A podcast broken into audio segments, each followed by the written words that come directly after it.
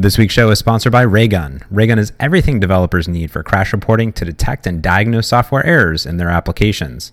Crash reporting can be added in under a minute to any application for iOS, Android, Xamarin, Web, JavaScript, you name it, they support it. It'll automatically pick up uncaught exceptions, and there's a cross platform API to track your own and even add user data. It's amazing. I love it. They have tons of integrations into Slack, GitHub, Zendesk. Their motto is all about spending more time building great software and less time fighting it. Head over to raygun.com slash merge conflict for a full 30-day trial. Thanks again to Raygun.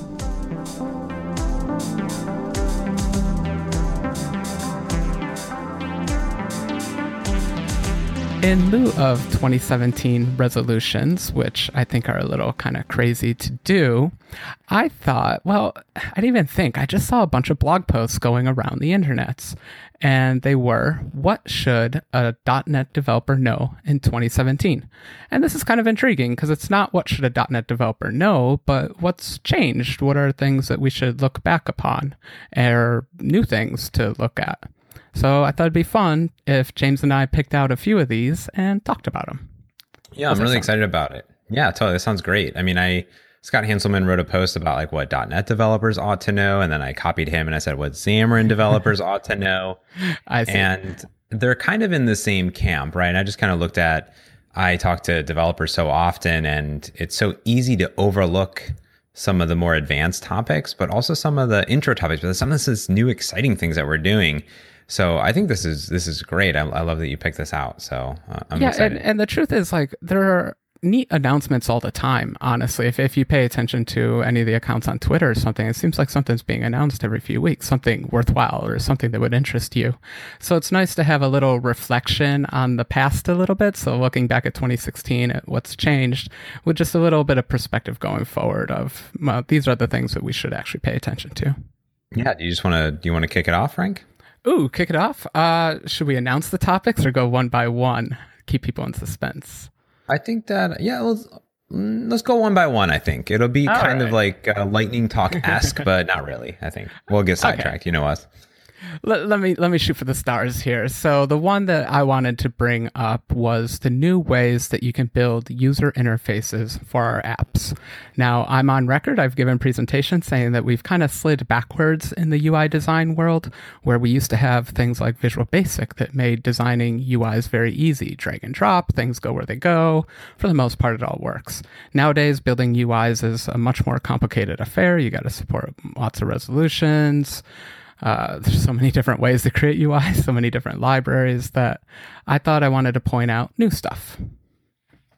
Yeah, I like that. I think that there's what's interesting about what happened kind of at the end of 2016 going into this year 2017 is this kind of interactive building and learning, I would say, because you know, we've had tools such as like Sketch and things like Zeplin, which kind of give you this way of laying out controls and exporting things, but not necessarily interacting with an application, I would say, or building out UIs and modifying them, seeing them live. Like I like to see things live and things happening.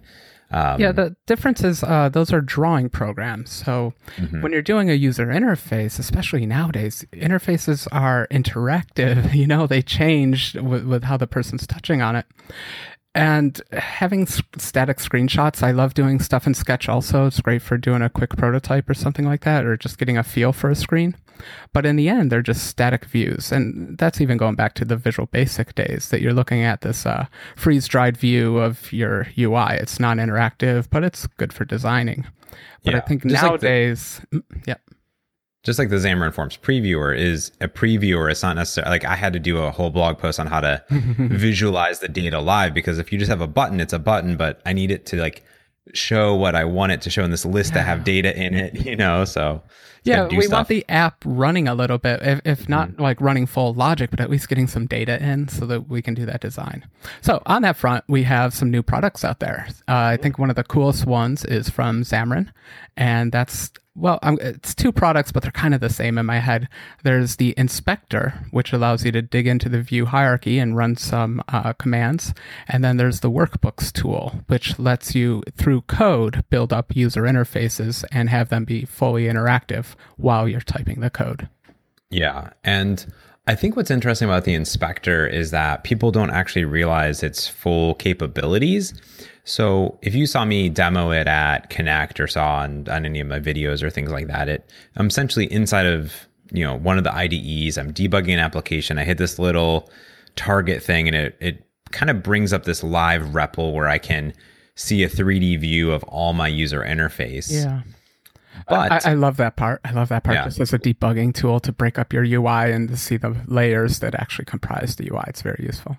Yeah, and, and people ask usually is like, oh, why is it so important to see this? I was like, yeah, well, often I have some random UI element like way off screen that's like animating, and I'm like, whoops, I forgot to turn that off or something random, you know. Someone who asks that question is just starting out in UI mm-hmm. programming. yeah, and what's cool about this is if you're doing like a, a, large application or a game or something involved, or not even that, it doesn't have to be that involved, but if you architect your application in a way where you can expose in debug mode your variables, let's say your view model mm-hmm. or your mm-hmm. code behind in a way, or even your user interface, the REPL, which is the read eval print loop, you have access to your view, your full view controller, your full user interface. So if you create like static methods or just um, static properties, you can modify those in real time and your application will modify in real time. So if you're changing and you want to see the size, like, oh, should this be 100, 500, or the size or the speed, or if you're making a game, like how fast should the bullets move, you can just modify that value while the application is running and it just recompiles it. It's crazy. Yeah, it's it's awesome. It just injects the value into there. Uh, I use it for color picking mostly because mm. I'm I'm always curious how different colors look on each other, like a text onto a background color. Trying to figure out how to get a gradient to draw on iOS uh, workbooks is it's just great for exploring an API, even if you're not building a user interface. But definitely something where you're just iterating, like you're just changing the color by you know half a degree in one direction or another. It's so useful. Yeah, that's yeah, it's it's pretty cool. And uh, I think that the 3D exploded view like looks really cool. There's a Xamarin Forms view, which is cool. And I think like if you're looking to, I kind of start developing my applications this way in a uh, design first mentality because you can be kind of very like test driven, but mm-hmm. Often with mobile applications, we spend so much time debugging our application, changing a value, redeploying, changing a value, redeploying. If you start thinking about the design view, the design mode, if you will, this was kind of popular with um, um, older applications like Blend, where you'd have this design view model, like kind of like I was talking about the Forms previewer. But think of your entire application, the entire logic of your application being modifiable at design time and kind of debug yeah. time. It can really, it can really um, have some really cool results. Yeah, it, it, that problem, uh, I'm, I'm going to call out one problem. Uh, I, I love the inspector because you can change values. The problem is the moment you close the app, all those values vanish away. So, what I would like to see is a two way mechanism. So, as I'm changing values in the inspector, uh, they get pushed back into my code, which is a crazy, complicated, unsolvable, I'm sure, problem. But still, it's something that I want. And it's why I built my own kind of version of this tool, uh, the continuous app uh, IDE for the iPad. It allows you to edit code and previews that code as quickly as it possibly can while you're editing code because I wanted that two way flow. I wanted to actually modify code and see the changes at the same time. Yeah, you kind of need something to bridge the gap, right? Because when you modify code in continuous, it's recompiling your app. So it's going to start a new session, correct? Yes. Yeah. Yeah.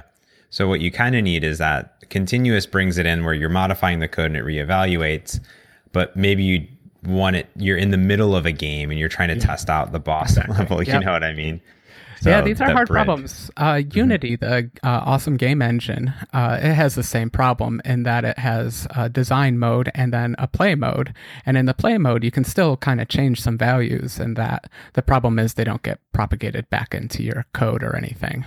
So ah. it, it's it's this kind of age old problem of editing code while it's running, and yeah. you know what to do, what to do. I think I think if the REPL would just kind of you could maybe output something, you could save something, and then you could bring those back in later. Would might be okay.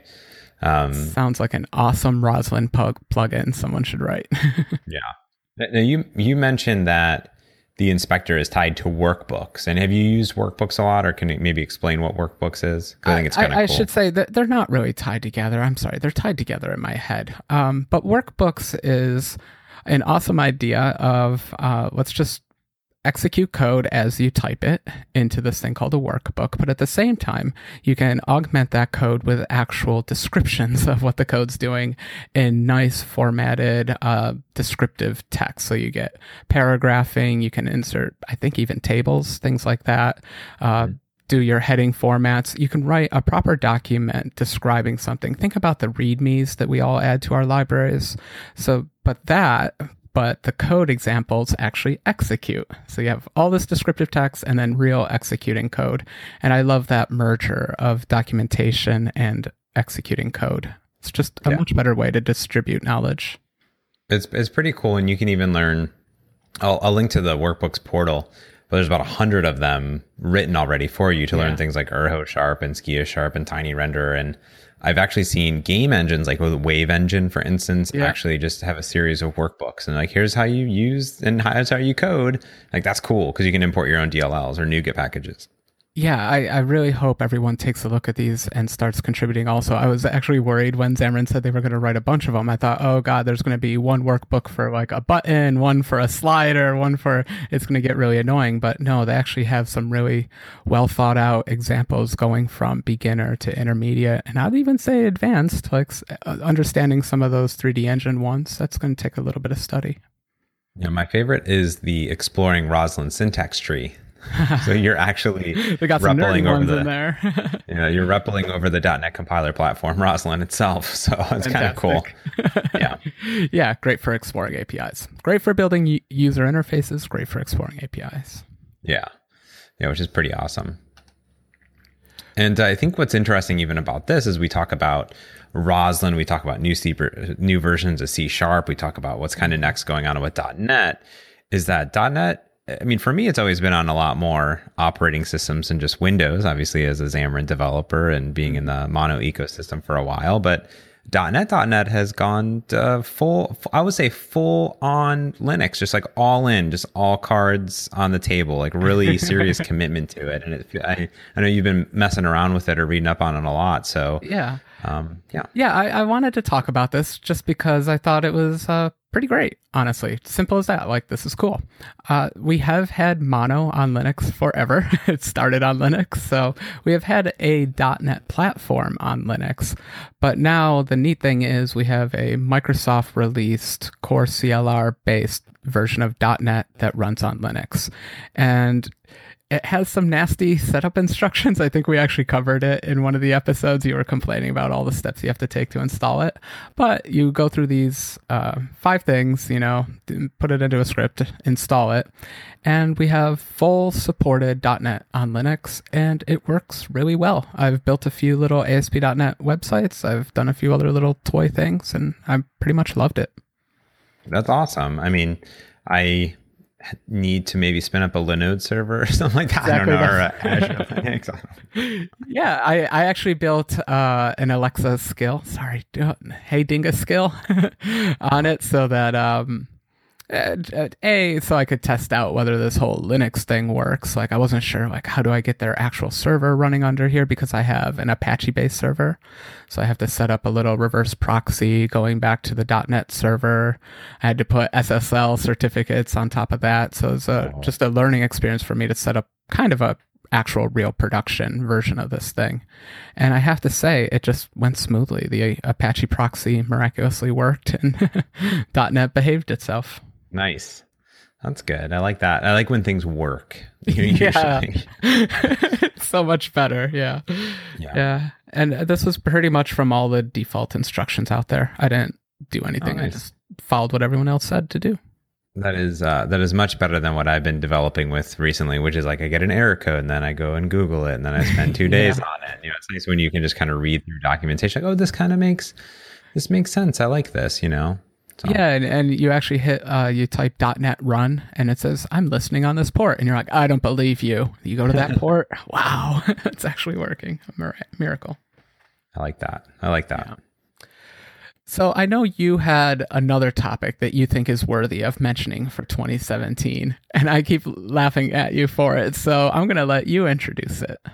Yes. So I think that, you know, it's not a new topic, it's not an old topic, but I think it's a topic that people don't fully understand. Uh, and I think that it's because it's it's advanced, it's complex. I mean, in the documentation, it is under advanced topics, uh, and honestly, templates usually set this stuff up for you by default. Uh, so when you go into your project settings, you are just clicking on things and you probably don't care. You're just trying to figure and deploy an application. Yep. And as a Xamarin developer, and this is more Xamarin focused, uh, but really coming to the world of like .NET Native and where .NET is going, is that you you don't want to ship your entire .NET SDK or the entire .NET runtime into your application. Yep. It's very large. It is. Mm-hmm. So there's this thing called the linker, uh, which is the bane of my existence and the reason why I, I love .NET on iOS and Android. Um, yeah. It's great. Uh, it's not the smartest thing in the world, but it works fairly well out of the box. So you're being elusive. Let me just describe for everyone what the linker does is it goes mm-hmm. through all your code and figures out which parts of your code you actually use. This is important because you might import a giant library and not access parts of it. So it'd be nice if you didn't actually ship those parts of the library with your app and that's the linker's job. And its job is not optional on iOS, it's kind of required because you have to register lots of types with the operating system and do lots of trickery. So it actually has to figure out which of your code is actually used because it's yeah. important. I like to think of it as shaking a tree in, in the fall. okay. And, and uh, kind of explain yourself, sir. So, so think of it like in the fall when you, the apple orchards and the apples are getting ready to fall you know you shake the ones that you're not that are done that you're not using ah, that, that ah. fall away. I and, see. Okay. Mm-hmm. so the linker shakes away all the stuff that is dead essentially that isn't being used in your application. So it's you know trims everything down. But it's a static it's a static tool. So just a static analysis. And there's essentially three linker behaviors. Like don't link which you never want that. Just for debug is all you want that for. There's link sdk which goes through the xamarin ios sdks and things like that. And then there's link all which is the more complicated one. And each step of those reduces your application size because it's stripping more things away. But um, there's things as developers that we can do if we're building libraries then also as application developers we can incorporate because sometimes everything is fine. You're like, oh, this everything is working great, and of course, it's not linking anything. But the problem is if sometimes people are using reflection or serialization or doing some uh, usually reflection, they're doing some crazy stuff yeah. or some weird web services. Uh, essentially, things can get removed accidentally. Yeah, and it makes sense because uh, what might come up in the code is I read this database object from the database. And for reasons, whatever, I never mention a column name uh, mm-hmm. anywhere. Like I just don't need it in my application. However, that column name is important for my database access layer or whatever, because it needs to match up the tables and make everything happy. And so that's a place where the linker did its job correctly, because you don't actually use that column, but you messed up a library that just assumes that everything's there. Yeah, exactly. Exactly. And um, there's ways to essentially, if you run, like I always run my application, I can take it in debug and then say, you know, link SDK is usually what I do. And then link all can remove a little bit more, but uh, usually it's not too big. So I usually don't do it. But if you're really trying to get to the minimal, minimal size, like strip away another meg or another two megs from your application, then link all is there. But sometimes you need to link skip. So you can like skip, essentially skip over assemblies that are there but as an application developer, uh, or uh, sorry, a, a library creator like myself, I can actually add this thing called preserve onto the top. And I can say this is linker safe. Like you shouldn't, you know, you can do it on a class level or you can do it on assembly level. You can say, hey, linker, like you should be aware that uh, you should not link away this code because it's super important because I'm doing reflection in here and something like that. So don't remove it. Um, which is good because, you know, as you go further down, like this is really stripping down the application even further. Uh, so if for some reason you get an exception, you're like, whoa, this missing method exception isn't there. Well, it's because it got removed. And that could be a default constructor. That could be something else that is just getting removed because it, it's being removed. So you add this little um, preserve attribute to the top of your class or to a method. And then, hey, it's all there. You know, it's all good. Um, But properties, properties is mm-hmm. a good one also. Yeah, properties. default constructors, like you said, because things get constructed uh, through weird mechanisms sometimes. Yeah, yeah, exactly. And I hardly ever use like I might use a default constructor, some other constructor. Because exactly, if you have multiple constructors and you're passing things down, it just gets complicated. Just be aware that that's what it's doing and and the documentation that's there. But we added something. They added something really cool. And maybe you can talk about this a little bit more, but it's it's called the custom linker configuration. So by default, there's really simple settings like little keywords that say link skip. You give it the assembly name. It's like cool. But sometimes when you really want to get super fine granular, you can actually um, drive the entire linking process by an XML that describes how you want the linker to work. Yeah, and it's this XML file which basically just names types and methods and fields and properties, that kind of stuff. And you just name the ones that you want to keep, or can you also name the ones you want to skip? Maybe, but I think it's a positive case. You just list the ones that you definitely know you need. And from that, we, we get some special abilities. But first, I want to get have you tried using this thing yet? I have not. No, I want to, though, just for fun. yeah, I have this uh, problem with my IDE in that I have to ship my app with the linker turned off. Mm. And that is a terrible thing. Uh, I need it because I want to ship the full SDK. So that's that's a for real thing. I actually do want all the code shipped. So I have no loose apples. My tree is healthy and strong. Nothing's going to fall off. But the problem is there's a few other things tied to the linker, and that is um, they do some like dead code removal, and these are things where it binds to the UI, and that layer is a little bit inefficient. But when the linker runs, it can make that transition a little bit uh, faster, thinner, smaller. Good yeah. things. But I miss out on that because I have to turn the linker off.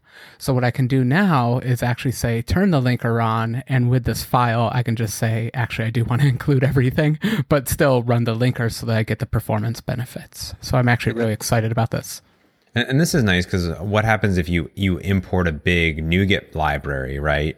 Like JSON.NET is actually really big. It's like half a meg, surprisingly. you, you could really fine granularly control that to say, hey, you should also look at this JSON.NET, Newtonsoft.json, and then maybe only bring in these three, four, five things that I'm using and, yeah. and control it that way, which would be really Just nice. make sure you test your code because m- most likely it'll work fine on the simulator and then you got to mm-hmm. put it on the device. But as long as you're running your unit tests on the device, like, yeah, go for it. go for it. I think I think it's super important. It's one of uh, like I think it's one of the. Oh, I mean, it's obviously a really strong feature because you're not shipping a, a huge, huge .NET library in your application, mm-hmm. but it's also more complex. Just to even go through the what the three options are and understand those, like why did it break and why is my application crashing? Because I'll just tell people to change the setting and do this thing, and they'll change it, but they may not necessarily know why I told them to change it. And that's kind of the most important part. So. so I feel like we're going to be doing 2018 next new things you should learn in the linker. Yeah, probably. Hopefully, and, and, and that's fine because hopefully the the linker can you know learn and become smarter and smarter but it can only become static analysis can only become so smart. So it's really that fine granular control that you want. Yeah. yep. And it's great to have that valve. It's fun. Yeah. Yeah but yeah. you need a release valve. Yeah. And i was just oh. listening to uh, another podcast recently. I, I can't even remember the name. Maybe it's I don't think it's Marco's podcast. I think it was it was someone else, and they were they were kind of speculating on like uh, Swift and Objective C, and they were talking about um, kind of the next things about like server and web. And so funny that you listed this on your your application because they're like, wouldn't it be so nice if I could have one programming language mm-hmm. that I could write for apps and for backends? One to rule them all. Yes. One to rule them all. And they were saying that they don't think JavaScript's the thing because they want native applications. And to me, yeah. I kind of think that C sharp is obviously the language that's really universal. Like you talked about it on Linux, and then we've been able to run, you know, websites with ASP.NET for a long time.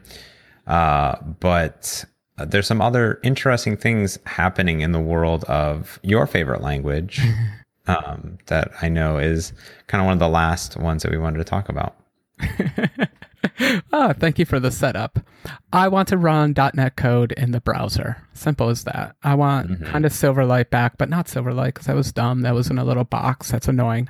I want it running in the browser with full access to the DOM and just acting like a proper app. It just happens to be stuck in the browser because Yay, 2017.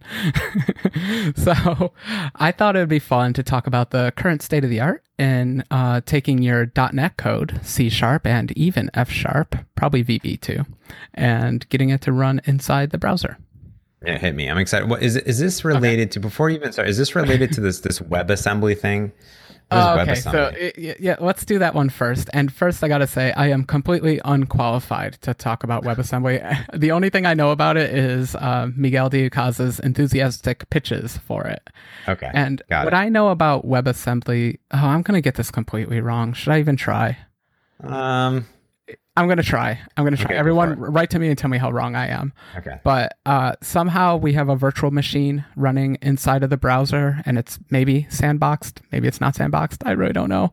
And so you can execute basically arbitrary stuff, which means you can execute .NET code. So I think it's a way to just get um, arbitrary code execution via a sandboxed VM inside of the browser. that sounds that sounds about right. Right now it says I'm looking at the Wikipedia article. So uh, it says WebAssembly or WASM is an experimental efficiency low level programming language for the in browser client side scripting.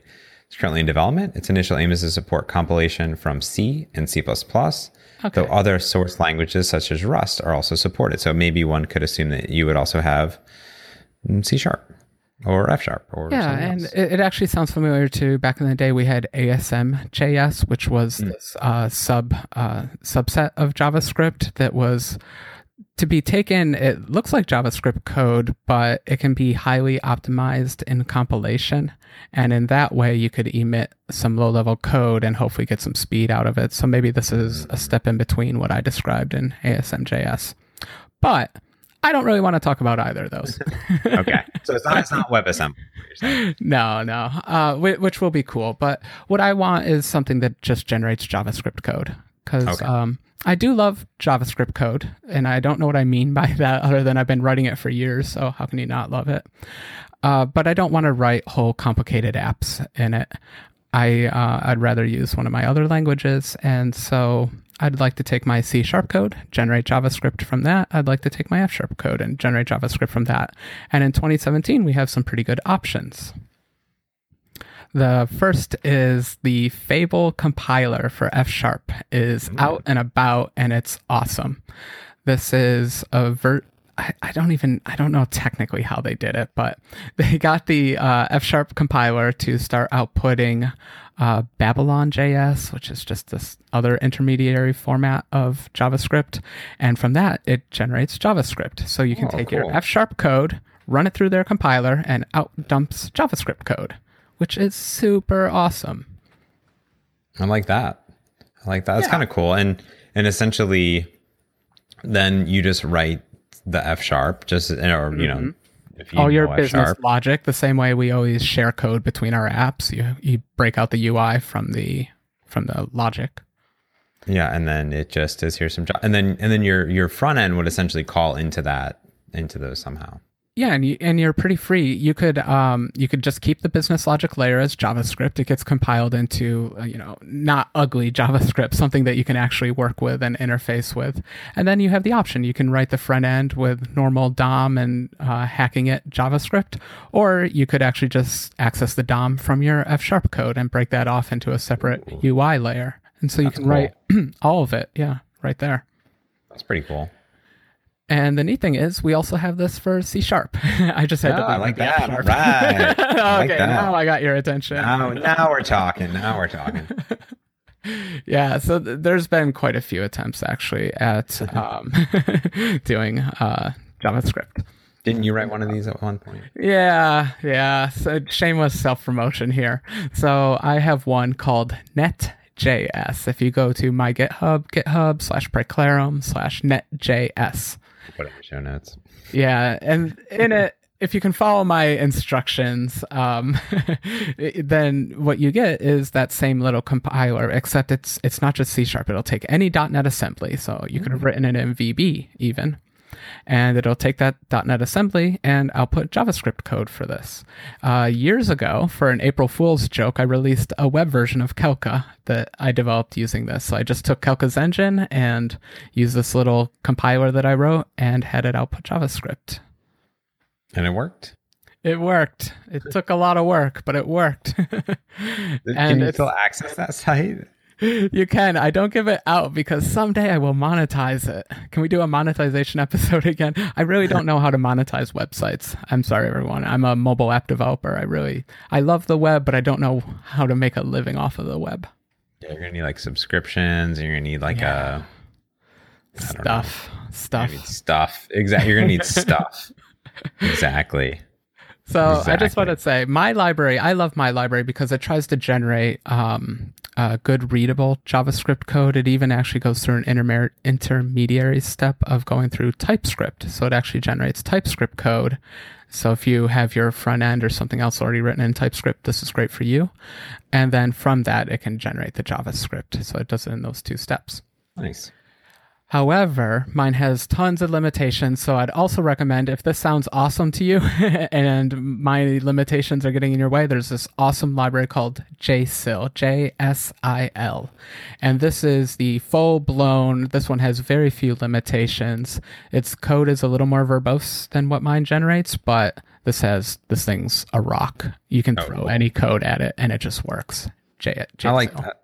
I like that because sometimes my limitation to actually trying to build something for the web is that I need to go figure out JavaScript, do this whole thing in JavaScript. Like Yeah. essentially, I'm just writing some methods and ex, you know, doing some things. It's, it shouldn't be so complicated. No, and JavaScript's a fine language for doing like just the UI layer, but the moment you start doing complex things, you really want refactoring and you want a compiler and you want it to run on multiple platforms. You don't want to repeat logic in a million different places. So you can be you can make fun of people for wanting one language to rule them all, but there are a lot of benefits to that scenario. Yeah, I like it. Was there anything else? I, was there anything else on any of the blog posts just to think that you're like, hey, you know, like I think people should go learn the the SDKs and APIs and you know figure you know. D- d- here's my tip. Here's my twit for my tip for 2017. All right. don't don't just update everything just because there's an update. Just because Apple tells you there's a new version of Xcode and Xamarin tells you there's a new version of Xamarin, don't be so excited to go download everything. Like, let me do that because that's what part of my job is to Read go my blog. um, but uh, you know, I learned this when I worked at Seton a long time ago. Is that I am I am shipping this application. I am my company is relying on me building and shipping updates to this application and and updating new versions randoms of Xcode, doing all this stuff. You know, it gets very complicated really fast. If if your machine configuration's working, don't don't break it just yet. Set up a different machine or something like that. Don't get so excited. That's like my tip, my tip for 2017. It's going to be my tip for 2018, 2019. Like, stop updating your stuff so fast. Like, we get it. But set back, up a, people. Slow it down back. a bit. yeah, set up a VM or something like that. Um, and then uh, that's probably my tip is that. And I think that we're all using a lot more libraries than ever. I think uh, in 2016 it showed that open source is extremely strong. I think that you know a lot of my blog post was about like new libraries and plugins and components and all these things are open source and um, it's a little bit different than how it was before, right? Because when things were closed source and you're just downloading a, a, um, a component or, or something like that, you don't, there's no GitHub repository around it. Like, how do I interact with the developer, right? How do I interact with these companies? Uh, and often you're interacting with them on GitHub or on Twitter and, and, you know, for me, I'm still learning. It's a learning learning process for me of how do I write a bug report? How do I give the correct information back to the developers? But you know, we all need to be kind of kind out there. I would say. I know I need to do a better job, but um, it's it's sometimes very frustrating, and and and even for me when I'm trying to write a bug report, I'm like, oh, what do I even know? What do I need to do? So as library as library creators, we can on GitHub we can create like a template that people can fill out, which is really good. And then as consumers that are reporting bugs, like you know, give us a sample, give us some stuff. I know I'm probably you know just spouting the same information that we've done on a, a, a past episode, but that's probably my tip because I think we're moving so much into that open source where things are done in the open. Um, and we, we want to get that feedback. So I think that I've learned, uh, even trying to contribute to Xamarin. Like I did my first commit to mono.android. So the Xamarin Oh, Android yeah, stack. I saw that. Congratulations. Thank you. I have my first public commit into the private and public commit into an official Xamarin Android product. And uh, that was a learning process. Like downloading the source code, getting it working, following the, the the coding standards, following you know figuring out this, getting that done, figuring the PR process, and they're all a little bit different. So those are my tips. That's all I got. So the tips are slow down, don't have to update on the day, wait for James to do it and laugh at him. yes, correct.